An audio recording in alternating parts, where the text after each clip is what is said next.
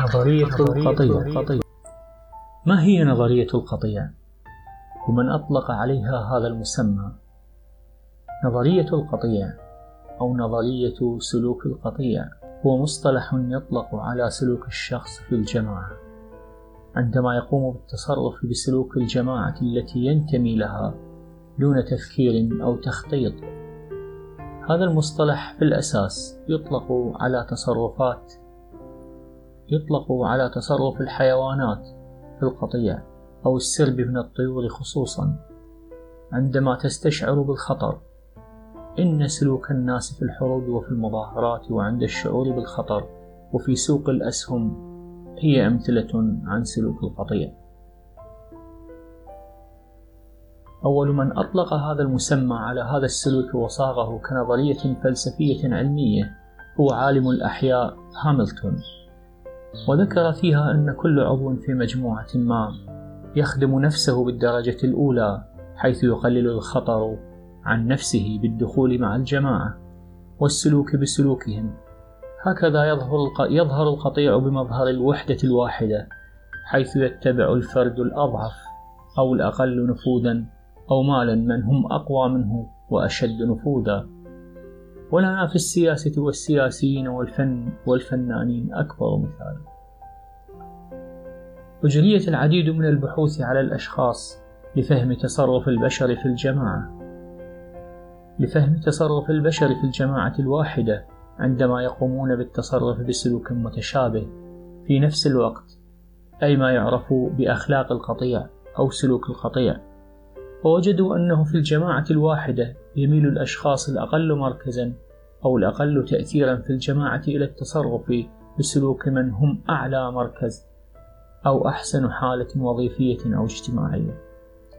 ومن أشهر الأمثلة على سلوك القطيع في المجتمعات البشرية سلوك الأشخاص في سوق الأسهم وأثناء المظاهرات وأثناء اتخاذهم للقرارات الروتينية تتم صفقات تتم صفقات سوق الأسهم غالبا في فترات بيع وشراء محمومة ثم تتوقف لفترة لتبدأ فترة أخرى من البيع والشراء المحموم مما يؤكد وبقوة نظرية سلوك القطيع في هذا النوع من الأسواق حيث يلجأ الأشخاص إلى إجراء الصفقات بشكل غير عقلاني وتحركه العاطفة فدخولهم للسوق بسبب رؤيتهم.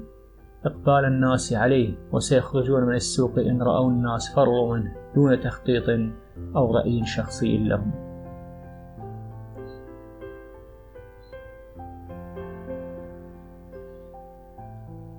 ولنلقي نظرة على سلوك الفرد والجماعة أثناء المظاهرات.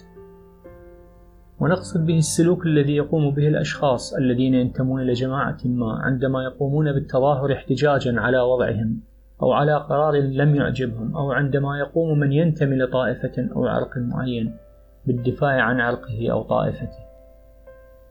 حيث يلجأ هؤلاء الأفراد إلى التجمهر في مكان ما والتصرف بطريقة غوغائية عشوائية فينتج عنه إصابات أو وفيات في كثير من الأحيان. والأمثلة في ذلك كثيرة ونورد منها على سبيل المثال ما حدث أثناء تقسيم الهند. تبادل السكان بين الهند وباكستان جلب الملايين من المسلمين والهندوس الذين أقاموا بجوار بعضهم. ما نتج عنه أعمال عنف. قدر عدد القتلى فيها حوالي 200 مليون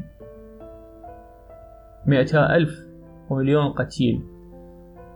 من الأمثلة أيضا الأحداث الرياضية. حيث تحدث فيها أعمال شغب وعنف عندما يفوز فريقه أو يهزم. يظهر سلوك القطيع عند الأشخاص في اتخاذهم لقراراتهم الشخصية حيث يقرر الشخص قراراته الروتينية بناء على المعارف والمهارات التي يكتسبها من الآخرين أو بناء على التصرف الذي يراه من الآخرين على سبيل المثال. نفرض أن شخصا خرج في أحد الليالي يبحث عن مطعم يتناول فيه عشاؤه فمر على مطعمين ألف وباء. وكان في نفس المستوى من ناحية المظهر الخارجي والخدمة المقدمة. لكن المطعم ألف كان به زبائن بينما باء كان فارغا. سنجد أن الرجل يتوجه تلقائيا إلى المطعم ألف معتقدا أن وجود الناس فيه لا بد وأن يعني أنه أفضل.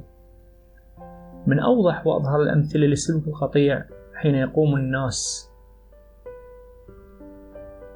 حين يقوم الأشخاص مثلا بتمرير رسالة أو نشر موضوع دون التأكد من مصدره. فقط لمجرد أن مرسل الرسالة قال, قال له أرسل الرسالة لأكبر عدد ممكن. وكذلك عن الرد على أحد الموضوعات باتجاه معين نجد أغلب التعليقات تأخذ نفس اتجاه هذا التعليق. من فوائد سلوك القطيع حصول الشخص على التأييد لقراره تحقيق الشخص لمصالحه الشخصية مستندا على آخرين ويتخذ قراراته اليومية بناء على معارف وخبرات الآخرين. أما مساوئه أولا إهمال الشخص لتفكيره وقراره الشخصي وذوبانه في الآخرين. ثانيا تعريض نفسه للأخطار وأحيانا للقتل كما يحدث في أعمال الشغب ثالثا ربما يوجد قرار أفضل من القرار الذي اتخذته الجماعة فيضيع, فيضيع على نفسه فرصة الحصول على القرار الأفضل باتباعه للجماعة. شكرا لكم.